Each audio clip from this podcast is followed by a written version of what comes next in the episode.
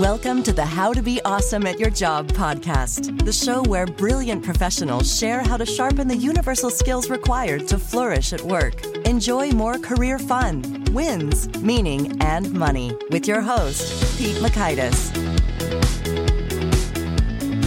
Hello, and thanks for joining us for episode 803 with Carmine Gallo. We brought Carmine back because he has even more insight on powerful communication, writing, persuasion. So you'll learn one, the basic grammar lesson that makes all the difference. Two, the easiest way to simplify complexity. And three, how a single sentence makes your data more impactful. So if you want to check out the show notes or the transcript or the links to items that we've mentioned here, please Us a visit at awesomeatyourjob.com slash EP803. And if you're there, check out some of our goodies like the Gold Nugget email list. There's some simplification to complexity and some concision you might dig. We summarize the actionable takeaways from each podcast guest into a quick email you can read in about two or three minutes. They come to your inbox the day the episode releases. And then when you subscribe, you also unlock the whole archive of all 803 of these write ups. Those are the gold nuggets at awesomeatyourjob.com.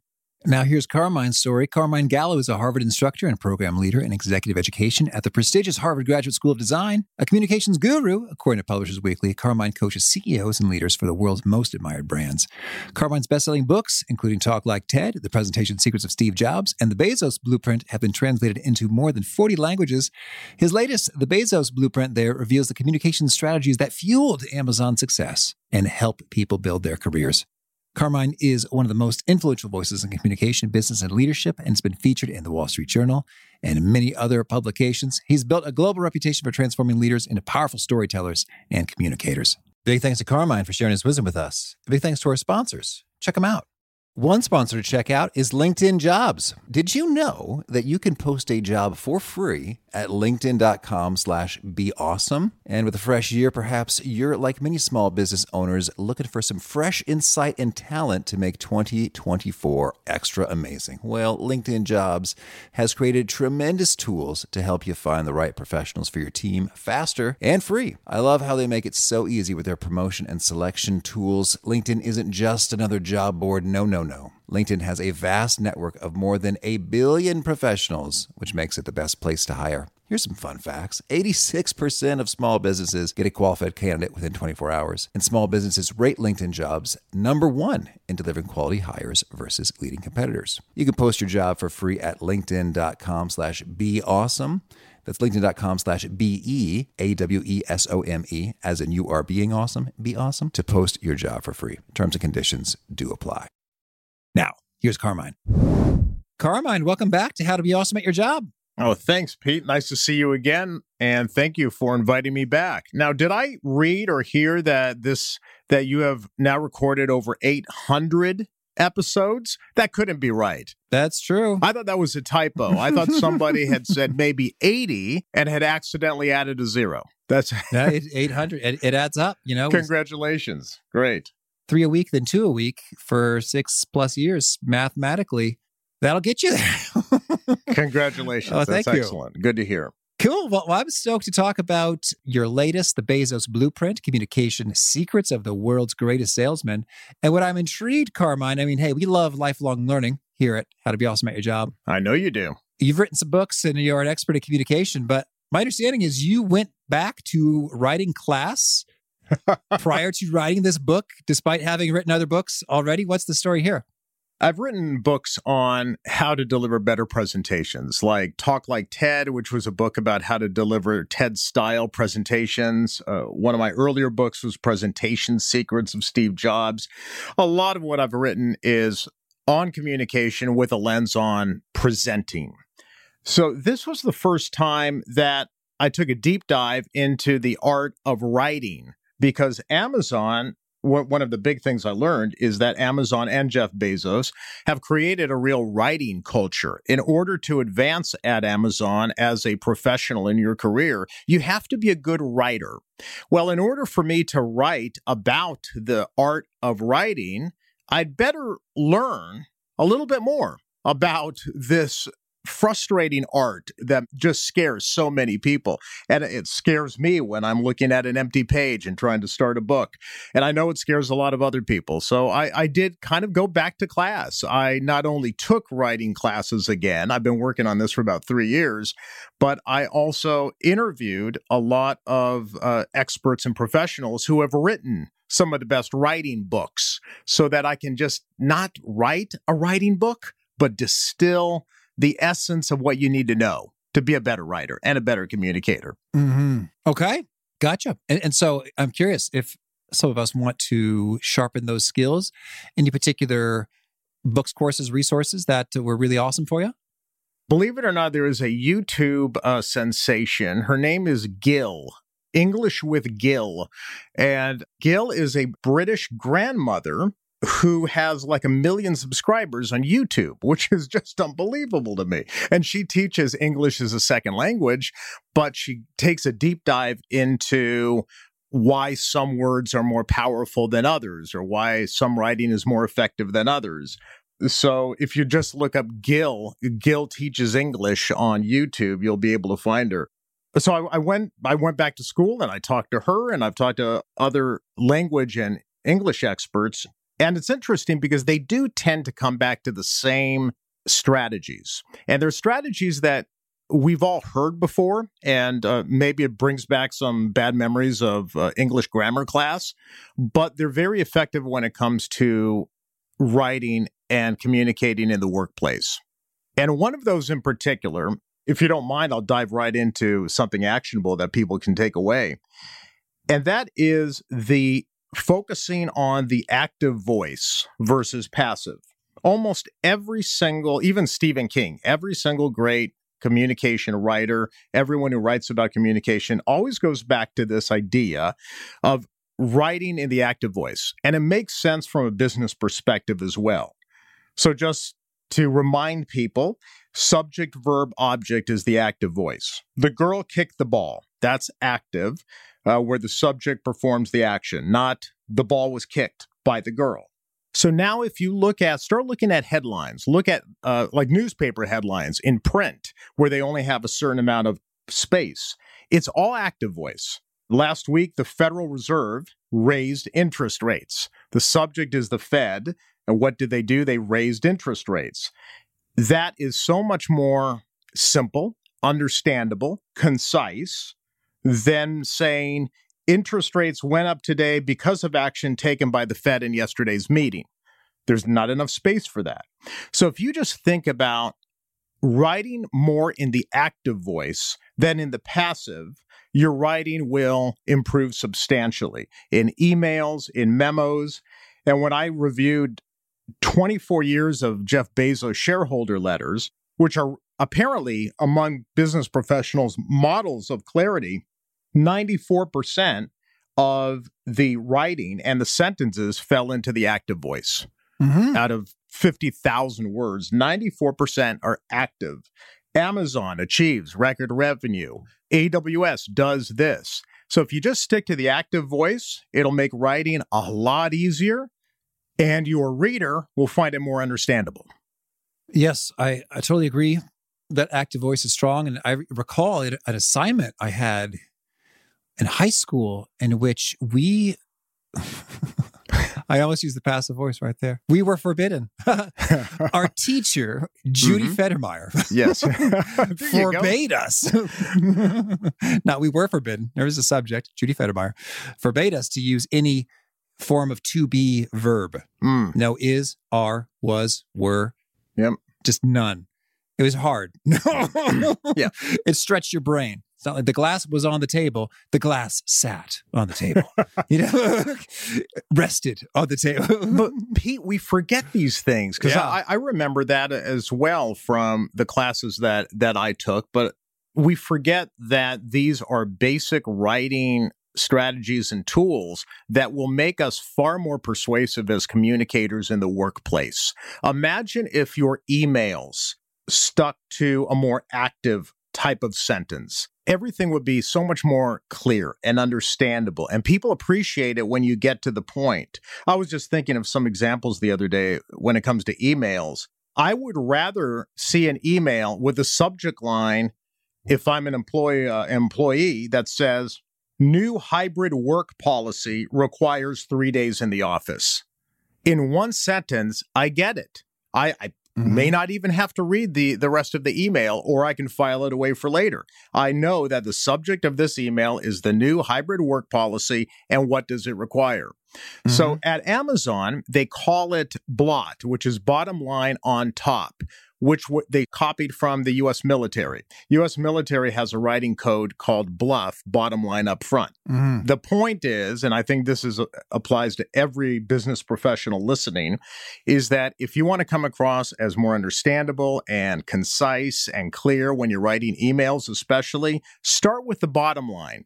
Give me the big picture, like you always ask. Give me the big idea you always you ask guests mm-hmm. all the time. Give me the big idea. Give me the big picture up front and then fill in the details. That's called bottom line on top at Amazon. Again, they're teaching people how to be more effective communicators through the written word. Absolutely. And it's it's funny as I think about the copy I see on Amazon pages, copy meaning the words for of sales. They're excellent. And it really stands out when you've got some sketchy overseas supplier of a thing. That's right. And their English isn't on point. It, it like mm. stands mm. out even more. Yes. Against the backdrop of other Amazon writing. And it's tricky. And for me, it's like, I, it's like, well, if, if I can't trust your writing to be good and you're highly financially motivated to have the writing on your sales page be as yep. excellent as possible, I don't know how much I can trust that you've gone through other quality control steps in producing your product. Mm, good point. But then I think, well, Pete, maybe it's just not fair. Like English is not their first language, yeah. but maybe engineering is. so it's just fine. But it does emotionally make me a little skeptical. Like, yeah. I don't know if I can trust this product if their English is is askew here. Pete, you brought up a good point, and this is not necessarily something I was going to mention, but it really was a catalyst for the book. I wrote an article about three years ago for Forbes, which is one of the platforms I write for. And it had to do with Jeff Bezos banning PowerPoint. And that turned out to be a very popular article. And now a lot of people, uh, some of your listeners may already know or have heard that, that he banned PowerPoint within Amazon. He replaced PowerPoint with the written word. In other words, when he has a meeting, now he's no longer at Amazon, but let's say he's at Blue Origin, a space company. When he has a meeting, he doesn't want people to come in with a PowerPoint because he says PowerPoint doesn't really teach me anything. It doesn't tell me that you've really thought through this idea. Anyone can throw bullet points on a slide. I want to see full written narratives that have sentences with nouns and verbs and subjects and paragraphs. And when I talked to a few people, one person in particular who had to tell the team that they no longer could use PowerPoint at, in the next meeting. And he said a lot of the engineers came back to him and they were very frustrated and upset. They said, Well, I'm an engineer. That's what we know is PowerPoint. And now you expect me to be a writer? And Jeff Bezos said, Yes, I expect you to be a writer. And if you want to succeed in this company, don't pitch me with PowerPoint, pitch me with a written word. The a writing narrative is what he called it. Mm-hmm. Uh, so again, it comes back to this idea, Pete, that people are not necessarily going to tell you that your writing needs improvement. I don't think a lot of people will say that, but it makes an impression and it leaves an impression every time you send an email or write a memo. Anything in the written word if it's not clear and concise and understandable and gets to the point quickly and is easy to read, it leaves an impression. And it's not always a positive impression. It absolutely does. And it's well, it's funny, and I come from a strategy consulting background, so PowerPoint is, yeah. it really is like our means of expressing ourselves. And I think it's true that it's easier to well, I, I guess both art forms or, or communication media can be done well and they can be done poorly. But I think it, it's it's more glaringly obvious to people if the, the, written words alone are bad, then the PowerPoint is bad because I think a lot of people don't even know what good PowerPoint looks like mm-hmm. in terms of I have an action headline that says what the slide says. Instead mm-hmm. of saying sales over time, it says sales have declined dramatically since we Yeah. introduced this product. It was like, oh, Mhm. okay, that's the point. Yes. And then I see the picture of data, which shows me that point, as as opposed to here's a bunch of data pictures. That that's my business Yeah. update. Yeah. It's easier to maybe skate by there. I would also argue that everything starts with the written word, even when you're Yeah. creating a, a PowerPoint slide. I write my text into the notes section of PowerPoint and then I and then I practice it and I reduce it and I cut it down. But everything almost everything is going to start from the written word somewhere. So if you can be a stronger writer, it's going to dramatically improve everything you do when it comes to communication. Mm-hmm. Absolutely. But writing is hard. Writing is hard. I've written 10 books and you know you're staring at these blank pages. I know it's tough. I know it's hard, and I think people are intimidated by it as well. That's why I try to make it understandable and at least approachable. Okay. So you did mention that I do ask for the big idea. So lay it on us. What is the big idea for the Bezos Blueprint Communication Secrets of the World's Greatest Salesman? Well, Jeff Bezos turned an idea that most people said could not be done. People forget that. But uh, in 1994, most people said, What's the internet? Oh, and you're not going to be able to sell books on it. So he turned this bold idea into one of the world's most influential companies. And we could argue, I can make the point that it touches your life each and every day. So the big idea, Pete, is that the communication and leadership strategies that Bezos pioneered at Amazon to turn that vision into a reality is something that any one of our listeners can adopt today in their career to move from where they are today to that next level or that next step in their career, the step that they imagine themselves to be. Okay. Well, thank you. That's that's clearly stated. And it's like you've been practicing, Carmine. You know where that came from, Pete? I'll be honest with you. I'll tell you exactly where that came from. I like to read uh, like the New York Times book reviews. And when they talk to an author, there's a great exercise. This is a fantastic exercise. They want that author to be able to identify that book's big idea, like you say, in 50 words or less. And that's one of their first questions. Tell us about this book in 50 words or less. So they place a limit on it. And I have found that what, what a great exercise that people can do, even in- in a professional setting. Before you walk into your CEO's office to talk about this idea, before you send out that next email, can you express your idea in 50 words or less? That's hard to do. Mhm. So it, you have to think through this. What is the most important element of that idea that you need to get across? Oh, that's fun. I agree. Arbitrary limits and constraints certainly can help with with clarity and, and concision. Hey, we're TED Talks, 18 minutes. That's an arbitrary limit. Yeah, I hear you. 18 minutes.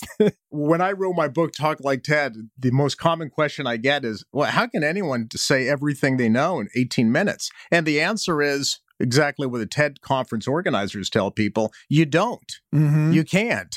You have to select. Yeah. So, good communication is an act of selecting your best ideas and not compressing everything you know in a short amount of time. Absolutely agree there. Well, so we're going to talk a lot about great things that Jeff Bezos did in terms of strategy, tactics, principles, processes, practices that you know cascaded on through the organization. But just in case we got some Jeff Bezos haters amongst the listeners, I just have I've got Marshall Goldsmith in my ear right now. I'm thinking everybody who's successful, they succeed because of some things and they succeed in spite of some things. Yeah. So I'm just curious before we jump to the conclusion that everything Jeff Bezos said or did was brilliantly perfect. Yeah. Are there any things that we should watch out for and not be so keen to model? That is a good question. When I decided to focus on Bezos, it wasn't so much every everything he did, every perspective from a management perspective. It wasn't that at all.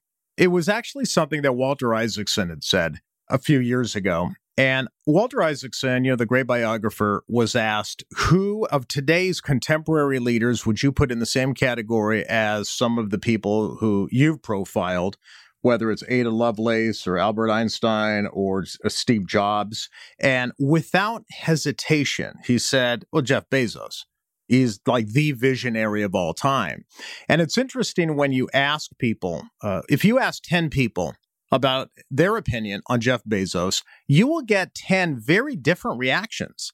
Some people are very critical. Some people want to learn more about him. Some people are fascinated by him, but you get 10 very different reactions. When you speak to people who work side by side with Jeff Bezos, I believe you had somebody on your show, Ann Hiatt. Ann Hiatt, yeah. When you talk to people who actually worked side by side with Bezos, they all say exactly the same thing. They they use almost the same words, which is demanding, yes, but also someone who raised the bar on excellence. So he had a commitment to excellence, demanding excellence, and almost every single person I spoke to ended with the same thing. I never would have traded it for the world. And those people took what they learned from Bezos and started their own companies using many of those methods, especially when it comes to communication that they took away from Bezos and Amazon. That's what I'm focused on.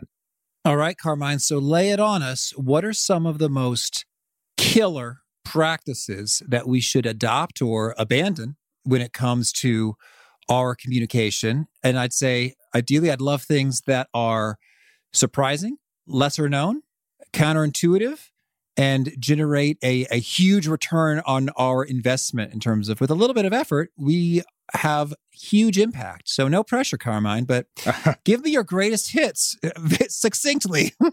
yeah. The first part, and we've already touched on it, so I won't go further into depth, but that's the writing. Because Amazon is a writing culture, go back to class. Understand that the written word is foundational to your success and to your career success. Communication itself is foundational. And that's a big lesson that we learned from Jeff Bezos. His Jeff Bezos, when he first started Amazon, before he had hired one employee, put out a, a job posting ad, and it was for a coder. He needed a, a software coder, which would make sense, right? He's starting an mm-hmm. e commerce startup. And in that ad, he said, one of the most required skills, other than the basic coding knowledge, is top notch communication. Because he understood early on that in order to communicate something that had never been done or something that people felt uncomfortable with, that w- it would have to be communicated simply very simply. So this whole idea, my my first chapter in the book is simple as the new superpower. I'm fascinated by people, not just Bezos, but a lot of other professionals as well, who can simplify complexity. Yeah.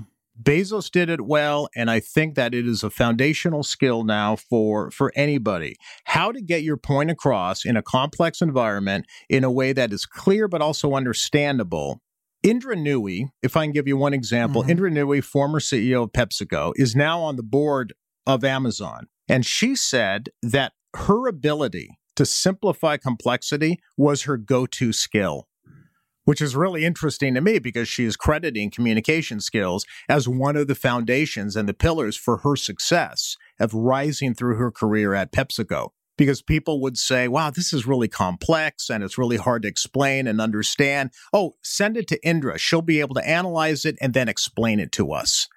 And she said, be known for a go to skill. Find that ability to communicate things in a way that is simple and understandable. So, the biggest takeaway I'll give you one huge takeaway from the book and from the research that I think is counterintuitive that the more complex information that you have to get across, use simpler words. Remember, I, I mentioned Gill teaches English? Mm-hmm. She took me back to 1066.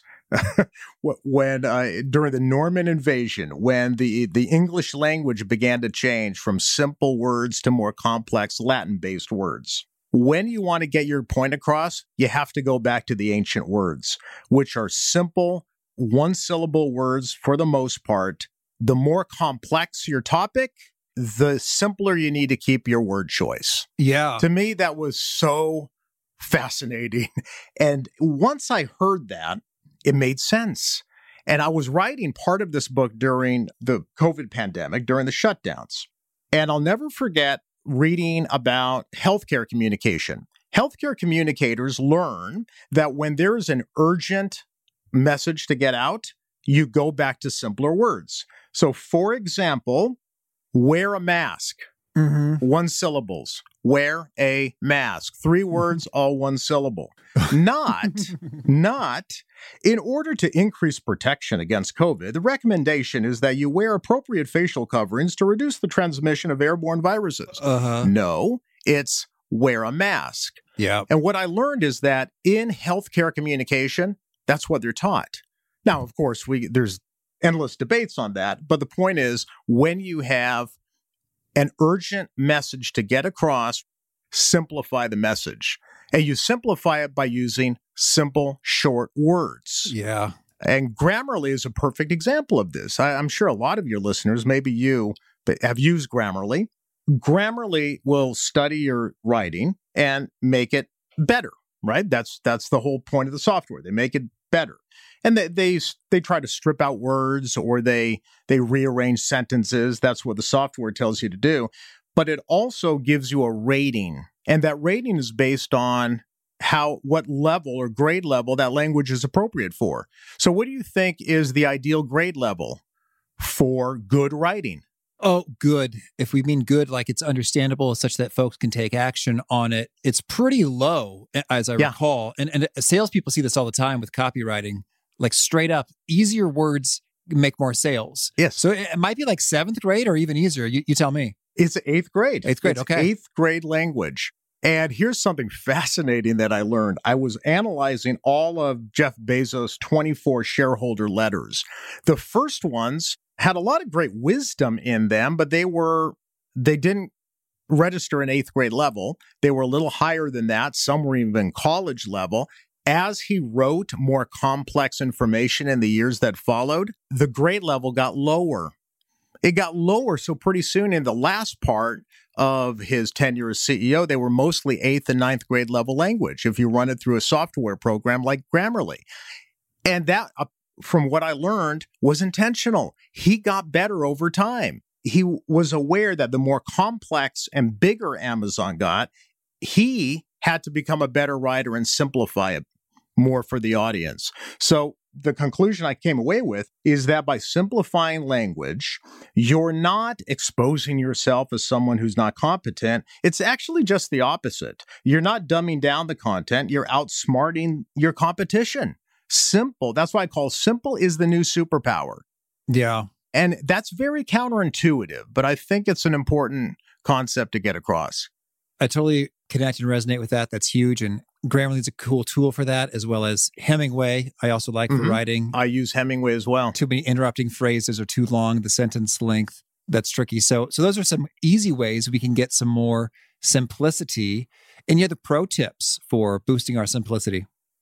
Speak in metaphors. Use metaphorical language and analogies as much as possible. Two people in particular, Jeff Bezos uses metaphors constantly, as does uh, Warren Buffett use metaphors. So when you have complex information or information that's that's new or maybe unfamiliar to your audience, great communicators tend to rely on metaphorical language more often than not. And that's that's an advanced skill. You really have to think through the metaphors that you use. But what I've noticed is that I've spoken to a lot of people who are in the startup community or in Silicon Valley where where I live and they use a lot of in conversation they use a lot of metaphors that they don't even realize came from Jeff Bezos and Amazon. One in particular is called two pizza teams. Mm-hmm. And you may have heard of that, the two pizza team. The two pizza team means let's break down these projects into smaller teams of people who can and they said, "Well, how how big should a team be?" Jeff, many years ago, and he said, "Well, you know, when we started at Amazon, it, we we could feed uh, an entire team on two large pizzas. So let's call them two pizza teams." And that stuck. It actually it stuck and it pervaded the organization. So there's two pizza teams and people who I've talked to who have left Amazon who now are in higher positions or even CEOs of other companies still Mhm. use those. Yeah. That they use the metaphors that they learned from Bezos and other communicators. So 16 tiny Yeah. people or two large people. That's what I'm getting. Is that Yeah. right? The other one is day one, the day one mentality. Uh, you know, Jeff Bezos is famous for calling everything day one, which is simply a metaphor. It's a shortcut, which is exactly what metaphors are. And it's a shortcut for thinking like an entrepreneur. If this were day one of the startup, how would we be looking at this project? You could write an entire book on what it means to, to have a day one mindset eh, that's kind of a growth mindset. Well, there's a whole book written by Carol Dweck on the growth mindset. But this whole idea of just day one, have a day one mindset, took hold and people understood intuitively what it meant. And then it became a symbol. And that's another fascinating area that I studied as well. Symbolism is communication. So day one not only became a mantra, but it became a symbol. So now there's the day one building or the day one awards at places like Amazon. So you can turn metaphors into symbols as well. Again, which, which I think is you know, a very fascinating aspect of communication. But it's those are advanced skills. You really have to think through uh, the metaphors and the stories you use ahead of time. It's not as easy as just putting up a slide and throwing up some bullet points on a PowerPoint slide. Yeah. These are advanced skills. But it makes a difference if you want to advance and flourish in your career. And I, I hear you that a metaphor can simplify something complex. Although, if what you're saying is already simple, well, that's true. A metaphor might actually get in your way. customers are mad because they have to wait too long to get yeah. stuff. that's exactly right. Metaphors. The customer is a pot on yeah. the oven or boiling over. The king of metaphors, though, has got to be Warren Buffett. Uh, Bezos is pretty good. He's good, but Warren Buffett is is the king of metaphor because so many people. I watch CNBC like in the background every single day. I hear a stock analyst say, "Well, we, we like this company because it has a moat around it." Yeah, yeah. Why do they, where do they get that? Well, that was years ago, mm-hmm. about 40 years ago. Warren Buffett said, I look at investments as uh, economic castles. And if they have a moat around them, which means it's hard for competitors to enter the industry, that's a great investment. Mm-hmm. So this whole idea of oh yeah, economic moat does it have a moat? It catches on. It does. And, and, so that that's the fascinating thing about metaphors is you start looking at language and what catches on and what resonates with people. More often than not, it's a metaphor or it's some kind of an analogy mm-hmm. that allows people to think very differently about a particular topic, but it also cuts through everything and gets right to the point. Yeah, totally. And moat is is much clearer to internalize than a proprietary competitive differentiator that gives us a strategic advantage likely to preserve long-term profitability. Did you uh, just come up with that? Because that sounds like pretty much every press release I hear. I mean, well, yeah, that's what a moat is. It's like you got a patent, you got huge market share, you got screaming loyal fans who you got a novel design that you just can't copy you've got the best lawyers who are yeah, going right. to see the pants off of. Yeah, there's there's something, eh, but Moat sort of captures all of that. Like, yeah, it would be harder to take over a castle if there are a big body of water around them, and so that's cool. So and, so metaphors simplify, uh, low grade levels, beautiful. Tell me any other top takeaways we want to make sure to gather here. Humanize data.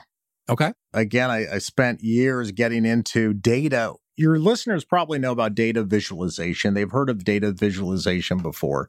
But this whole idea of taking data and making it simple to understand, how do you do that? Not just in the animation, but how do you do that when you explain it? And it becomes, it's actually a very easy technique which is simply add one sentence that puts the data into context.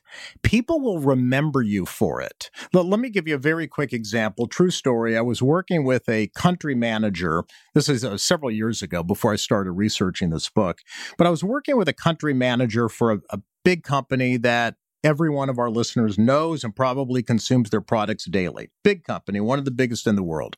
So he was in the middle of the totem pole, maybe upper level and he had aspirations to grow within the company. He was preparing a yearly presentation to the rest of the managers, which was simply an update, just a simple update. Here's what we've been doing this year. One of the big things was they launched a big uh, tree planting campaign for environmental reasons. Obviously, everyone has to talk about what role are you taking to solve environmental issues. So, on a bullet point on one of his slides, like the last slide, and we launched a tree planting campaign this year, and our employees loved it. They found it very satisfying. Mm-hmm. A little bullet point. I said, "Wow, okay. Well, that that must not have been much, but um, you probably just threw that in." And he goes, "Oh no, no, no, th- th- this was a major thing. We planted like 200,000 trees. Mm-hmm. I'm like, mm-hmm, mm-hmm. whoa, whoa, whoa, uh, let's hold on. That sounds like a lot. Now, I, I don't know. Is that a seed? Is that a seedling? You know, maybe it's more than I think, but it sounds like a lot. How can we put that in perspective?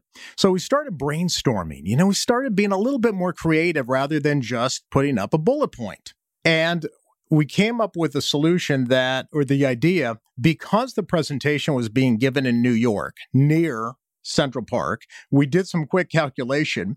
And he said, we planted the equivalent of one Central Park every month in my region.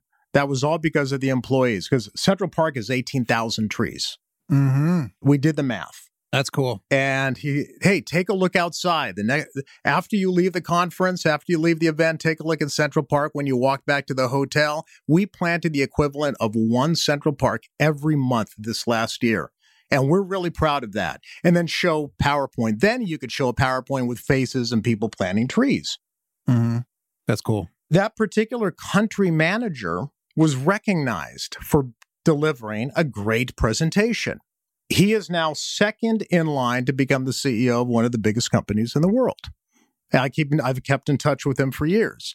So he gives me some credit, which is interesting because he realizes that you can be really good at your job. And this is this is the big takeaway for everybody now. You can be really good at your job. You can be very competent, but it's your communication and your presentation and your storytelling skills that will get you noticed. That's the takeaway. Mm-hmm. All right. Thank you. Well, now let's hear about a few of your favorite things. Can we hear a favorite quote? I'm going to go to a Daniel Kahneman quote, mm-hmm. and one that I used in this book that applies completely to what we've been talking about. So, Daniel Kahneman, the great behavioral psychologist, Nobel Prize winner, if you care about being thought credible and intelligent, do not use complex language where simpler language will do. All right. Got it. Yep. And a favorite study or experiment or bit of research? Anything Daniel Kahneman. Mm-hmm.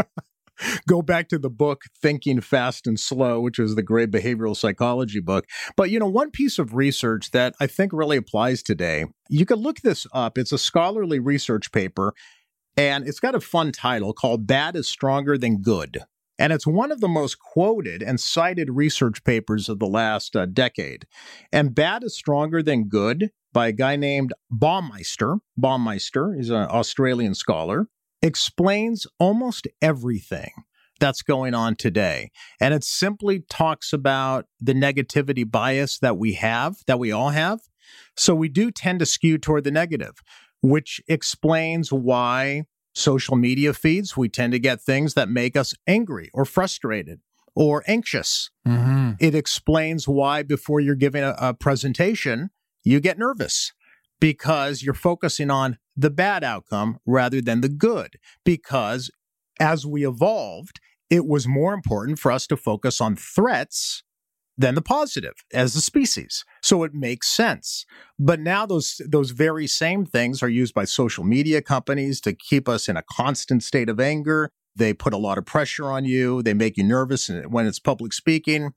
So just understanding that bias that we have toward the negative is actually is very empowering if you can you can learn to reverse engineer that and start focusing on positive. It's hard to do, but you, you got to start somewhere. Okay. And a favorite book? My favorite book, the other day I did a TikTok. Believe it or not, Pete, I'm doing mm-hmm. TikToks. Mm-hmm. I love TikTok. I've become a monster on it. I love it but I, I talked about a book. I love history books. So this is called Leadership in Turbulent Times by Doris Kearns Goodwin. And the mm-hmm. reason why I like it, it's one of my favorite public speaking books, and it doesn't have public speaking in the title because she looks at great leaders throughout history. Obviously, it's a U.S. history book, but she looks at all these great leaders, mostly U.S. presidents, And she talks about them through the lens of mostly communication and leadership. So you learn why Lincoln was a great storyteller or why Franklin Roosevelt was a great simplifier. So it's my favorite public speaking book that's not a public speaking book, if that makes sense. Oh, cool. I gotcha. And a favorite tool? I've got several, but recently I love Canva now. Canva makes design so much simpler. And I've, I've interviewed Melanie Perkins, who has a, just an amazing story, an entrepreneur behind Canva. So I like Canva. And recently I've been using Veed Studio, which kind of makes video editing easy. It's kind of like the Canva video mm. editing, makes it very easy for anybody to uh, quickly edit things that then you can send out via email or other platforms. All right. And a favorite habit?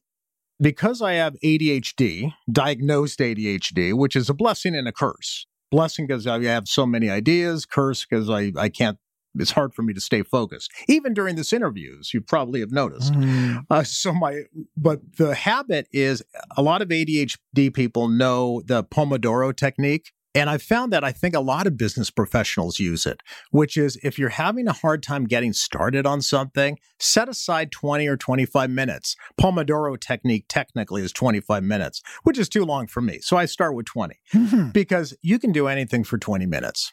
And as a writer, when you're staring at a blank sheet of paper, that really helped. I'm just going to set aside 20 minutes today as that task. And before you know it, you're writing for more than 20 minutes. But if that's all you do is just write 20 minutes that day, that's success. So it kind of breaks down bigger projects into these smaller time frames. Okay. And is there a particular nugget you share that really seems to connect and resonate with folks? They quote it back to you often? There is. I wrote a uh, I wrote a line in a previous book that called Talk Like TED. And I started that book by saying ideas are the currency of the 21st century. Okay. And I get that requoted a lot. And I, I, think it's more relevant now than ever because you're only as valuable as your ideas.